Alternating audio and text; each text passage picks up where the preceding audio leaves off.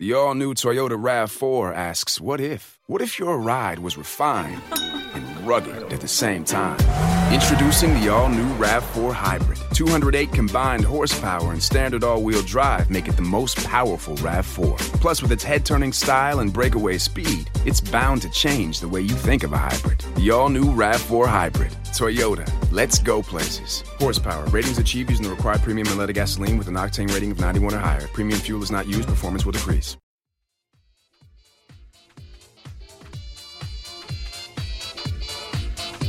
This week, truth or untruth, deception or stagecraft. We opine, we decide.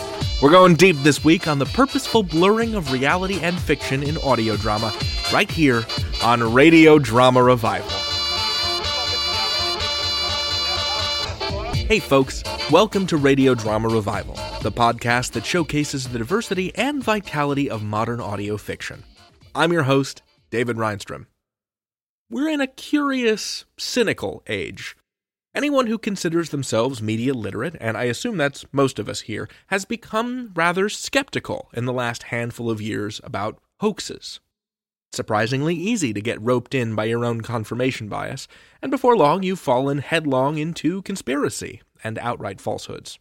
This means that in order to figure out what is real and what's not in news media, we've needed to develop a healthy skepticism, whether that be for thinly sourced stories or news articles from papers that don't actually exist. But this trend extends not only to journalism, but to audio fiction that purports to be journalism. So, joining me now to talk about audio fiction that deliberately blurs the lines between the real and the unreal is Wil Williams, the critic behind the popular blog Podcast Problems. How do you do, Wil? I do so well. How do you do, David? I do splendidly. Good. Where would you like to begin? Well, you know, I think the place I want to begin is just a brief discussion of actually a Radiolab episode I heard all the way back in 2013. This episode discussed War of the Worlds. And, you know, I had heard about War of the Worlds growing up. We studied it one year when I was in elementary school for Halloween. We listened to the whole thing which really probably was an influence on why I love radio so much now and audio so much now. One of the amazing things about the episode, though, is that it talked about how we kind of perceive War of the Worlds as a thing that happened once, and we look back on it like, oh, these silly people in the 30s, they believed this thing was real. And Radiolab debunks that because it's happened several times, and each time this broadcast is done, people buy into it. There was one instance in Quito, in Ecuador, in 1949. There was one in Chile in 1944. And then one in Buffalo, New York in 1968. 68. And people still bought it.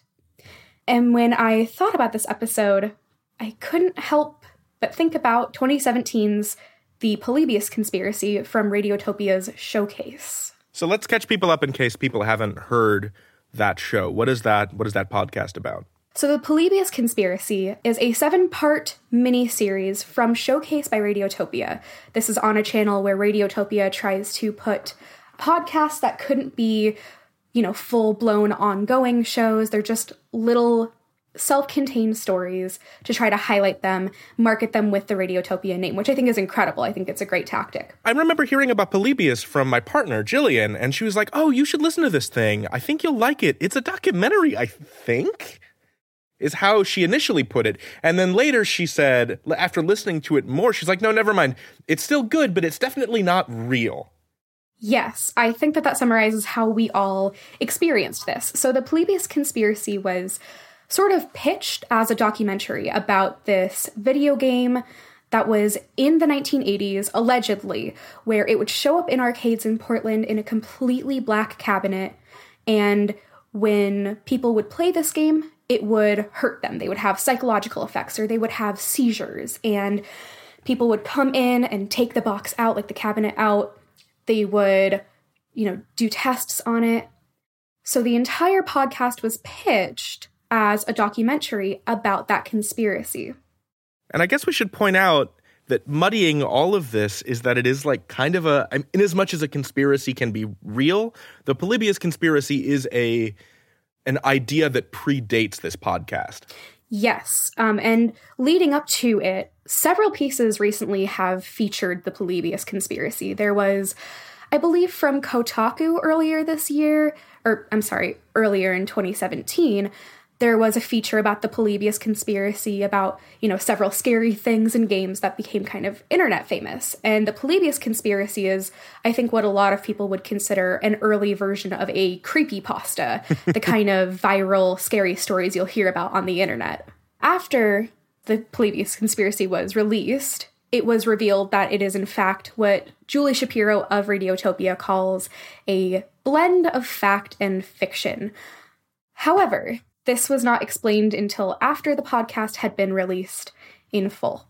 So what does that what does that mean? So is the Polybius conspiracy there there are parts of it that strain credulity, right? There are there are bits that you know, now that I have that frame around it, I can be like, ah, that's made up, you know. But there are other parts that seem as though they are pulled from legitimate reporting on the issue and real interviews with real people. Yes. And even still, that line kind of hasn't been cleared up. So I know that early on, the producers of the show were attempting to make a film documentary about the Polybius conspiracy. Due to some issues, it seems like maybe funding, seems like maybe time. In their words, it seems like they just fell in love with podcasting they converted to podcast. And that's when I think the fiction started coming in and they started thinking, we can make a narrative out of this. So there are certain interviews. Um, for instance, there's, oh, the arcade that they go to. Um, ground control? Is it ground control? Ground control, thank you. So interviews with the ground control people, I believe, are genuine until they start discussing this sort of Byronic hero, the sort of protagonist antagonist of Bobby, who is the central character of what is more or less kind of an audio drama, kind of not. So, Wil, lead me through the ethical ramifications of this. Why is this more of a coulda rather than a shoulda? Like a thing that you that can be done, but like why is it maybe in your view not a responsible thing to do? First and foremost, my main issue with it is after the news was revealed officially, yes, this is a blend of fact and fiction, there was a frowning upon of the listener. It was the listener's fault that they didn't understand this. It was the listener's fault that they bought into it. And there was a kind of unkind view of the listener as being naive or being kind of stupid, honestly. And I, understand that, absolutely. Looking back on it now, there are certain parts where very clearly, you know, it was scripted. Even while I was listening, I continually asked, I Googled every single episode is the Polybius conspiracy real? Because I didn't buy it, but everything around its branding suggested that it was. So, first off, I think that we should discuss that the podcast kind of gaslights the audience and then shames them for being gaslighted. Should we gloss the term gaslighting? Yes, absolutely. Gaslighting is when you take someone's knowledge and say, oh, no, no, no, no, that's false. It didn't happen this way. You're misreading it. To sort of dismiss their interpretation of something. This is something that's very commonly used in abusive situations. And I think that more and more discussions of it are happening in regards to the news or reporting or essentially just the national conversations happening right now. I think, and I, I could be wrong, but uh, the, the term, I know that it comes from a film called Gaslight, yes. which is, I'm pretty sure, about a man that conspires to drive his wife mad by playing with the gas lamp in their home and making the lights flicker and making weird stuff happen. And then she comes to him and talks about it and says like hey there's something up with the lights. And then he repeatedly denies her lived experience and says no there's something wrong with your vision or you're hallucinating. Yes absolutely. Even though he is himself engineering the flickering. Exactly. Um, and i think that it's pretty clear to see the parallels here. Listeners have been told oh you're overreacting. Oh this is your fault that you didn't understand. When in reality the listener was given no tools. In the context of the current podcasting atmosphere, I think that it's you know, even a little bit more heightened. We can see that this structure has been used previously in shows like S Town or um, Serial, obviously, where there's this larger than life story. And it seems too interesting to be real. But again, you know, we're being told this is true. This is an actual thing that's happened. And in the case of those two shows, that's true. In the case of this show, it's only partially true, but the listener is expected to simultaneously believe that it is true and believe that it's not true. And then the listener is not rewarded for half of what it's being led to do. Right. Fellow podcaster and cartoonist uh, Ryan Estrada calls this kayfabe. He uses the wrestling term kayfabe. Are you familiar with that term? I'm not. So kayfabe is the mass delusion that a performer puts up in the world of wrestling. So we talk about professional wrestling and we say, oh, professional wrestling's not real. But if you went up and you asked, you know, The Rock when The Rock was wrestling, like, hey, is this real? He would have to say, of course. It's kind of a Carney's code to not give the game away, to not break the the fourth wall to wink at the audience. You have to maintain the illusion. It's cast members at Disneyland. Mm-hmm. It's cast members at Disneyland. Like there's not a human inside that suit. That's goofy because if if you pull off the head and there's just a man who lives in Celebration, Florida, inside that suit, it kind of wrecks some part of the magic for some people. Mm-hmm. But I, I think that there's a time and a place for kayfabe. And, and, and while prepping for this episode, one of the shows that you suggested I listen to was Limetown. So I did my Limetown re listen, which, if you haven't listened to it, uh, you absolutely should. Gentle listener. It's highly recommended. Very good. Similar structure in many ways to Serial. It's about a woman who's doing uh, a podcast investigation. The episodes come out in real time and change the texture of the investigation as it goes on. Like as as she uncovers things publicly, more people come forward inspired by the podcast. And I don't know when this changed or if it did change, but when I, I, went to the website and I saw now that they put up credits for every single episode. And it's not, it's it's avoidable. Mm-hmm. Uh, you can click on the button that says credits and it brings up like a little JavaScript module and it has, you know, the the episode writers credits and it has the actors and the sound designers. And it acknowledges that it is a constructed narrative. Yeah. Does that fix everything will? I think it fixes quite a lot. Personally, I would have liked to been able to Google, is the Polybius conspiracy real? and gotten a simple yes or no. And I listened to Limetown as it was coming out. I don't remember the credits. There's a good chance I just didn't see them. But I do remember Googling, is Limetown real? and getting a definitive no. I think perhaps a bit more transparency than just credits or just being able to Google could be beneficial. I do think that the level of immersion that Limetown offers, where you could just live within that fiction and accept it, would lead to the kind of narrative that Polybius is looking to accomplish. Because at its core, the Polybius conspiracy is a narrative about the objective truth. It is about finding fact. It is about uh, voyeuristic journalism. It is about wanting to find a protagonist where there might not be one. I think that a level of immersion needs to occur there. And I think that what Limetown did, where it gives you the option of finding the facts, I think that that really gets rid of most of the problems that I have with the Polybius conspiracy. I want to dig in uh, with you as to why this seems to be a trend in podcasting. Because something I've been noticing for the last call it half decade of this medium in productions mostly out of the United States and Canada is that the text has this habit of acknowledging the frame. There has to be some explicit reason why the audio for the podcast exists. So whether that show is itself a podcast like Limetown or The Black Tapes or Welcome to Night Vale or if it's like found footage or voice memos, and that, that's the sort of thing that covers everything from the Bright Sessions to 36 Questions to Ars Paradoxica all of it's acknowledging the presence of a microphone. And podcast fiction from the UK and the Republic of Ireland and from Germany and South Africa seems to acknowledge the frame significantly less often. It doesn't say, this is why there's a microphone in this scene. It just is. Like in TV, no one ever bothers to ask why there's a TV camera that captures the action in Frasier Crane's living room. Do you have any hypotheses around why? First of all, do you, do you accept the frame of that question? I do. This is actually the first post I ever wrote for podcast problems. Uh, it's called misusing the medium. And podcast problems is named after a set of specific posts called podcast problems. These are trends I see in podcasts that frustrate me.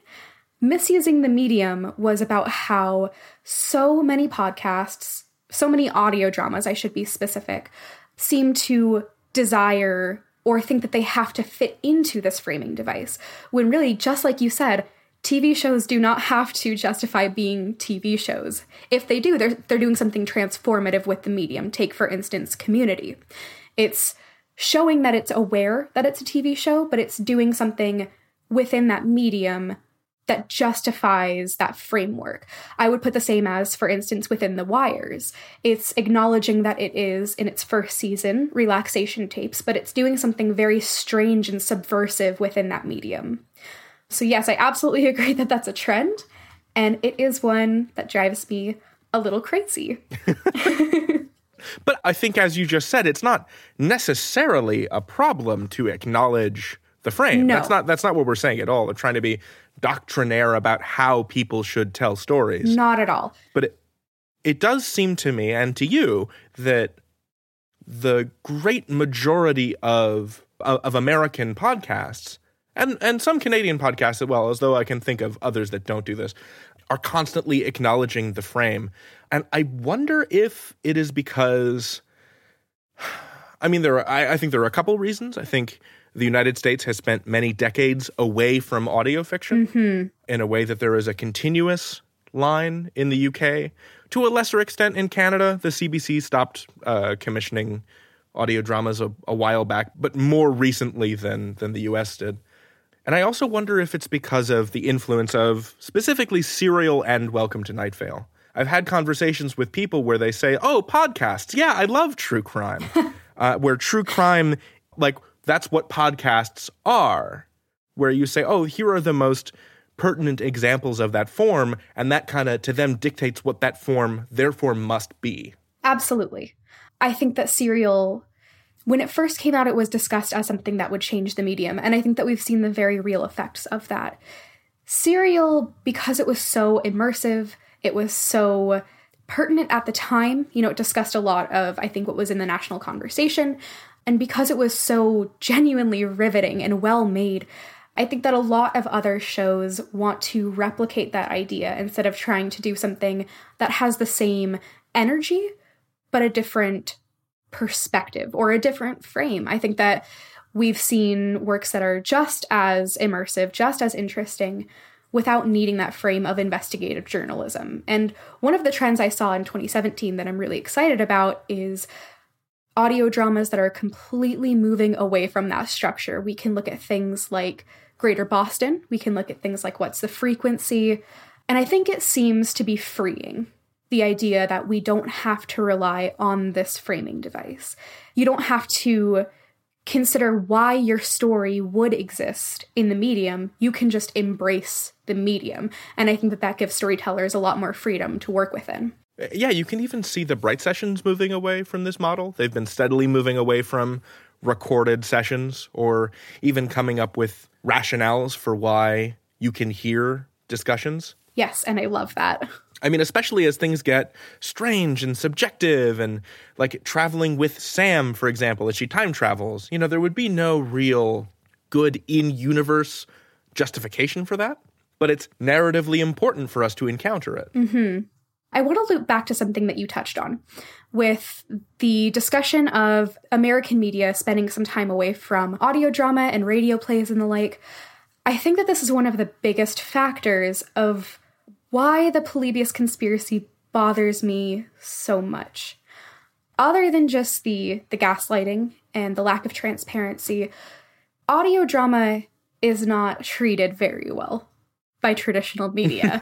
um, I think, you know, more and more we've had that discussion publicly about the fact that we have all of these top 10 lists with no fiction, or if it is fiction, maybe just Welcome to Night Vale, maybe just Homecoming thrown in. What bothers me is that Radiotopia is an incredible network. They do amazing shows, but they haven't really dipped into audio drama yet. They do have the truth. They do, yes. It's flash fiction, though, and I would say that that's substantially different than a serialized audio drama. Okay. It's frustrating that we could have had something that appealed to a massive audience because the Polybius conspiracy got a lot of discussion.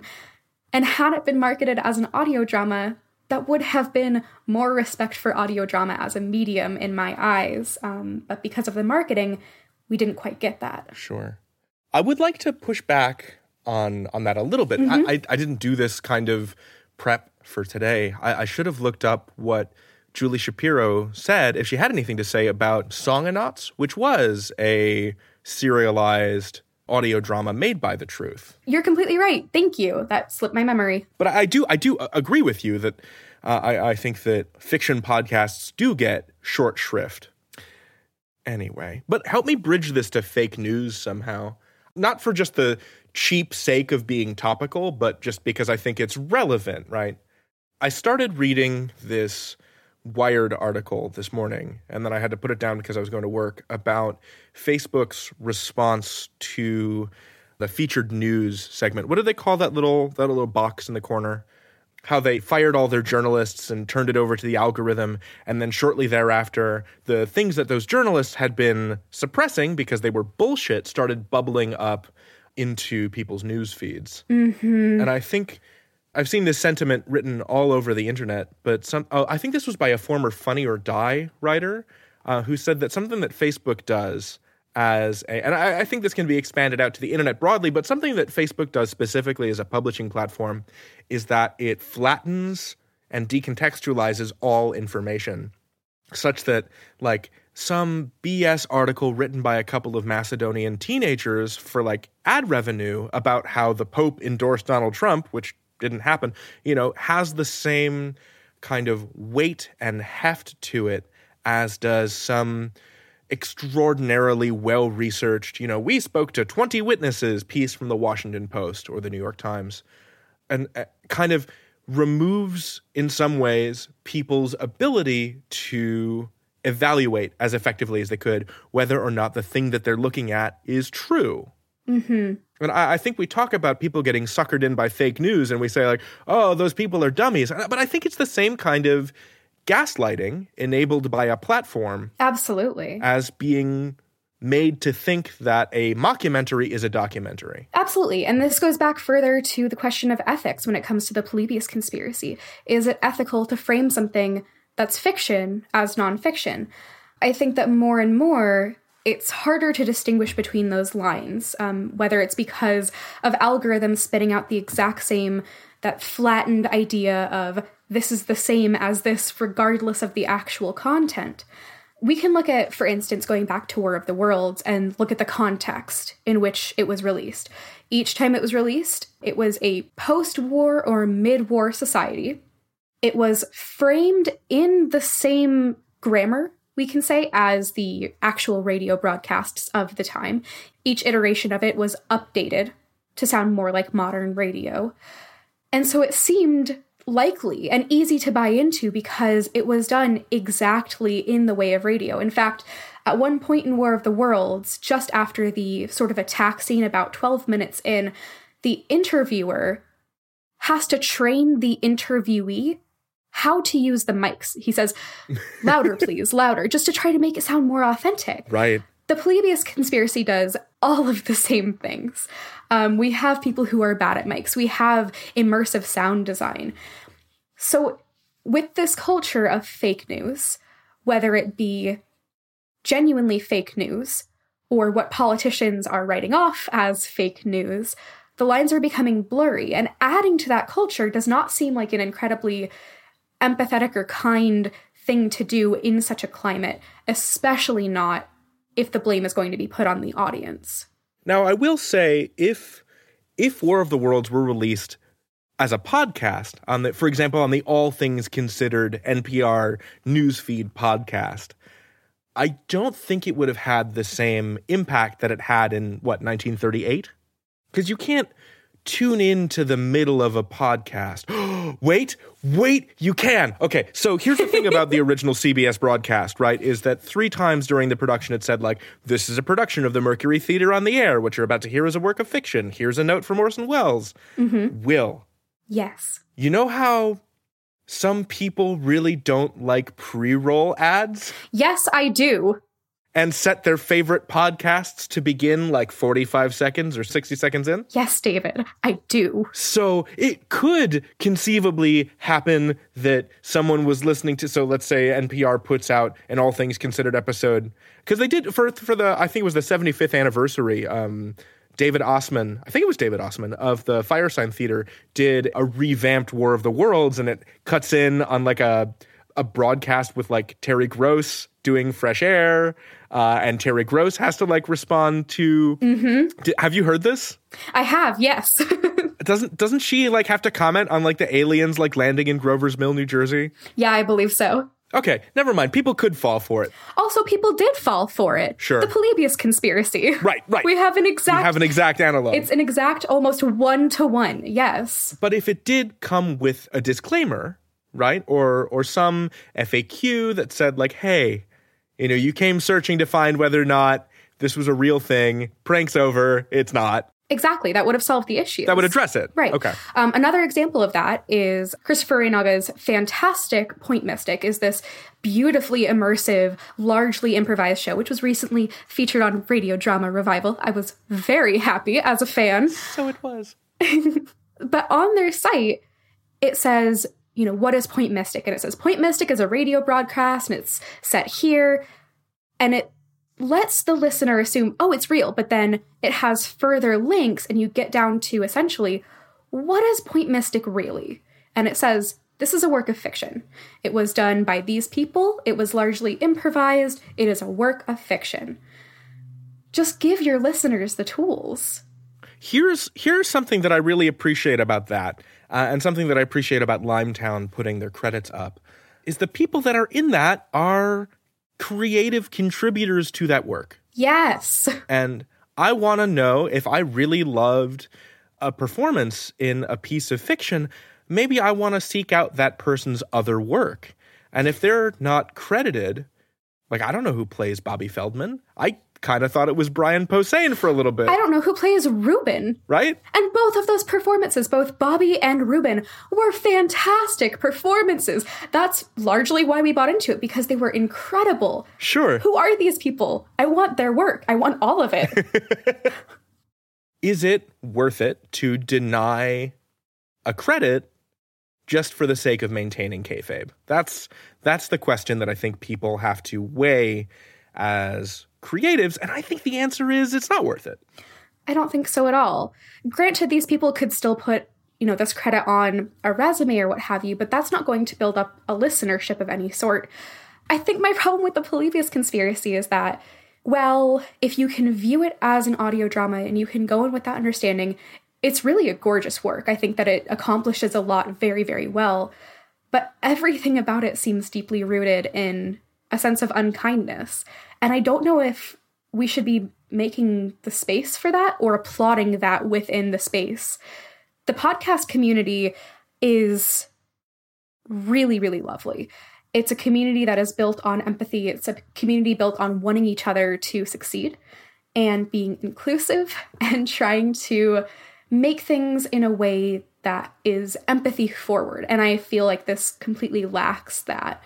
I, again, I feel like it's a good work, I just feel like I maybe don't have the energy to spend on something that is rooted in a lack of empathy. Sure. Or that thinks you're dumb. Yeah, yeah, that's that too. As I was re listening to War of the Worlds, uh, something occurred to me that I, I, I now perceive to be a kind of vile stroke of genius. When, after the initial uh, clash between the New Jersey state militia and the alien war machine, uh, the Battle of Grover's Mill, they go to Washington and they get a statement not from the president or the vice president or anyone that like the vast majority of people would have been able to identify in 1938 but the secretary of the interior. Like nobody knows who the secretary of the interior is. So if you're trying to rook a, a significant group of people uh, into accepting this verisimilitude uh, and be like, ah, yes, this is real. Even if you did know who the Secretary of the Interior is, I don't think they say his name. If you said, here's a message from the Secretary of the Interior now, and you just had some deep voiced man with like a Western accent, and he claimed to be Ryan Zinke, like, look, I'm a politics nerd, but I don't know what like Ryan Zinke's actual voice sounds like. And I thought that was just very clever because they thought to in- avoid including anyone's voices that would be recognizable Absolutely. And they pull on these other sort of experts. For instance, early on, they have a Dr. Gray from the Natural History Museum who's there to debunk any sort of uh, thoughts on something being maybe alien. He comes in and he says, It's just a meteor. Calm down. I have a doctoral degree. I know what I'm talking about. And it sounds legitimate. It sounds very professional. He sounds completely uh, exhausted by this concept. That's Wells, right? Isn't that Wells is the astrophysicist? I believe so, yes. And it's just uh, having that step to initially dismiss the concept and have this, you know, alleged expert, I think adds to that as well, which is also a large framing of the Polybius conspiracy. To have someone there saying like, "Oh, no, no, no, it's it's it's BS." Exactly. And with that, there's also this concept of Bobby as the protagonist, if you will. He's also perhaps seen as an antagonist but he's introduced to the listener as a sort of protagonist. And Bobby's entire arc revolves around this concept of wanting to be believed and wanting to be understood. Basic narrative rules tell the listener that they should trust Bobby, even if they don't necessarily want to, even if they question him several times. The urge mm-hmm. here is that Bobby is the protagonist, his arc is to be believed, and as the listener, if this is a show that you're going to stick with, you have to have a little bit of buy in to want to believe Bobby. Right. Which then leads you down this rabbit hole. You know, is it fake? Is it real? Do I believe Bobby? Do I not? And again, that all goes back to that central core theme of the objective truth and trying to find it. But the real person who is looked down upon for it is, again, it just keeps coming back to the listener. It doesn't end with us saying, oh, Bobby is the antagonist, or oh, the producers are the antagonist. It comes back to the listener is the antagonist. I don't know what good that necessarily accomplishes. And I certainly don't know what good that accomplishes when we've already had spoofs of Serial or other takes on Serial, like Limetown. Mm-hmm. The same could be said for the recent Piece by the Onion, A Very Fatal Murder, and American Vandal, though that's a completely different conversation. Sure, that's a that's a very different conversation. Frustrated with podcasts doing that thing. What, blaming the viewer for the events? Yes. Yes. I think what it is, is I'm very tired of podcasts that hate podcasts. sure. I'm so sick of it. And I'm so sick of podcasts that just hate their listener, that just think that their listener is doing something inherently bad by being a podcast listener who wants to believe in a podcast. I I will say in defense of a very fatal murder that since the whole thing amounts to about 45 minutes, I don't I don't feel the hate for that long. Fair, and it was also all released at once. Right. With the Polybius conspiracy, listeners were drawn out in the story. It was weekly and it was 7 weeks. It was mm-hmm. a massive story. That's a long time to have your chain yanked. Mm-hmm. So, Wil, let's pull back. What what principles do you think can be pulled out of this morass, as it were? Do you mean in as much as things that other podcasts should be doing? Yeah, what are things that other podcasts should be doing? Who are some people that are doing it right? What are some examples to emulate in this regard? First and foremost, I think I can say that you don't need to emulate something like Serial in order to tell a great story there are plenty of other devices and, and frames out there for you to work with. But should you follow in those footsteps, go investigative journalism, which has produced some really phenomenal work, you need to be transparent. I think that you can accomplish that with a level of immersion, kind of like how we've discussed with Limetown. I would say that the Black Tapes also does this well. Do they? Well, I don't know who's in the Black Tapes. God, that's true, but at least they say, hey, we're fiction. okay. But no, it is actually very, very hard to find their cast. I would say the magical history of Knox County, which is clearly it's clearly fake. It's it's a magical realism, but it's delightful and it's very straightforward about being fiction. So I would say, you know, also if you're very high concept, if you're very clearly removed from an actual, you know, real world society, you can go that route too. Transparency is key. And I don't think that you need to lose your immersion by offering transparency. You can offer transparency as a choice for your listener. You can embed it in your website. You can embed it at the very, very end of your credits. You can put something in just your social media. In the age of Google, your listener should be able to Google, is blank real? And find an answer. it should not be difficult to Google whether your show is real and find an answer.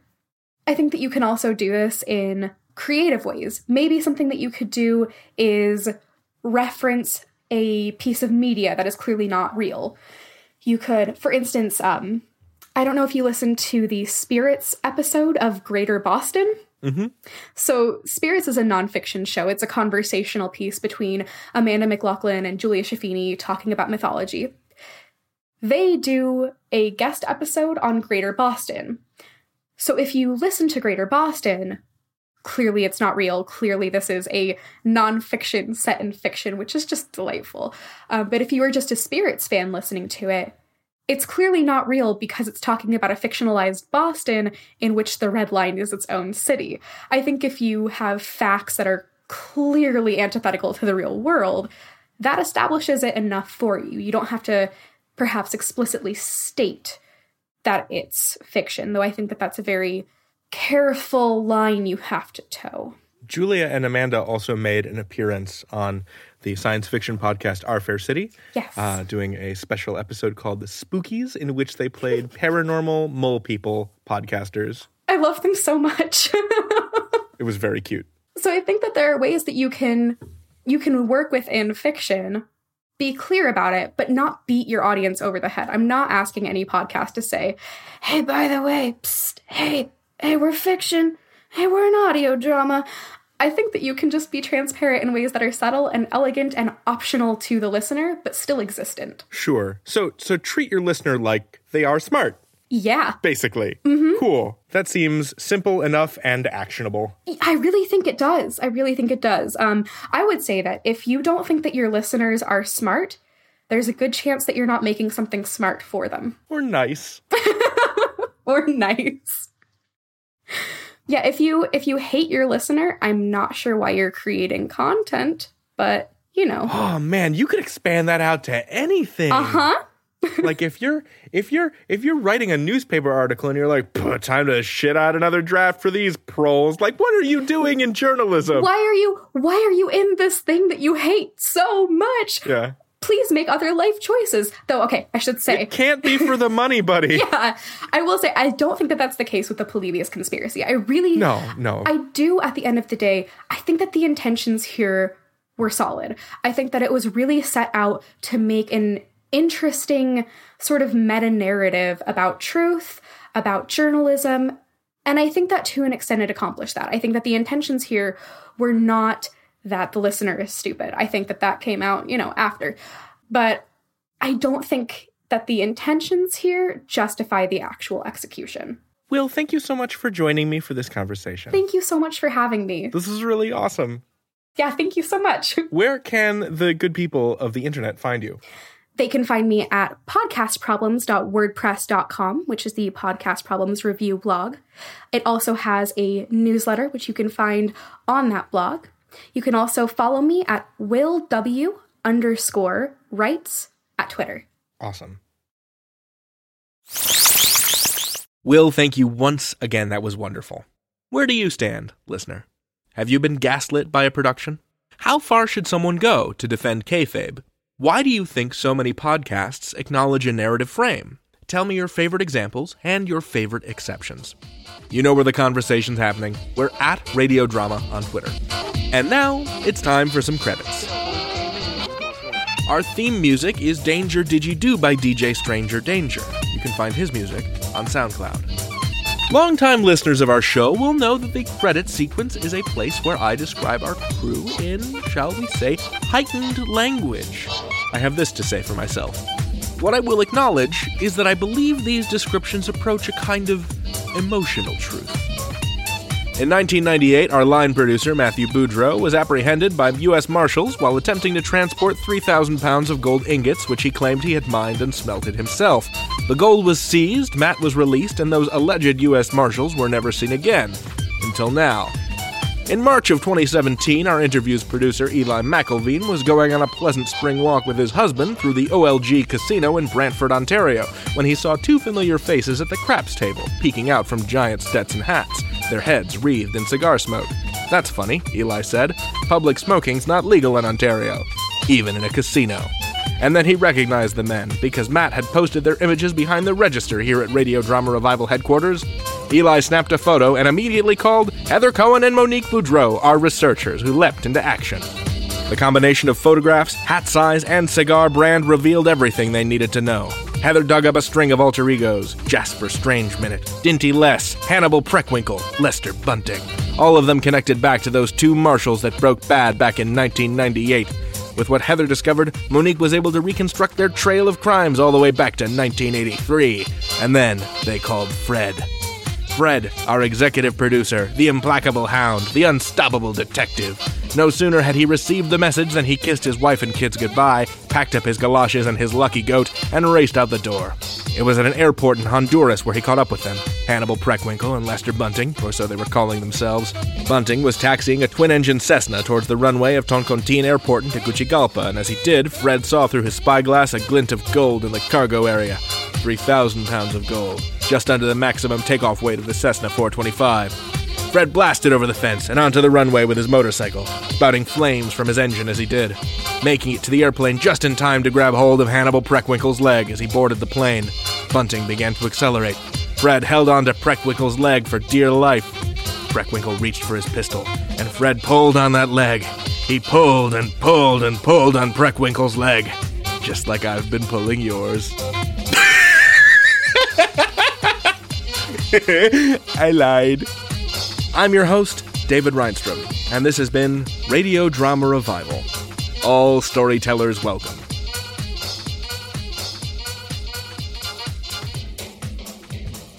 Oh, wait, I forgot to say uh, uh, that we're going deep. Wil, thank you so much for going deep with me on this topic. Where can the good people on the. What? Don't snicker! I'm sorry. Make it sound weird. It's fine. I don't even care. I'm sorry, I'm six. Uh, The all new Toyota RAV4 asks, What if? What if your ride was refined and rugged at the same time? Introducing the all new RAV4 Hybrid. 208 combined horsepower and standard all wheel drive make it the most powerful RAV4. Plus, with its head turning style and breakaway speed, it's bound to change the way you think of a hybrid. The all new RAV4 Hybrid. Toyota. Let's go places. Horsepower. Ratings achieved using the required premium unleaded gasoline with an octane rating of 91 or higher. Premium fuel is not used. Performance will decrease. Hi, it's Jamie, Progressive's Employee of the Month, two months in a row. Leave a message at the. Hi, Jamie. It's me, Jamie. I just had a new idea for our song about the Name Your Price tool.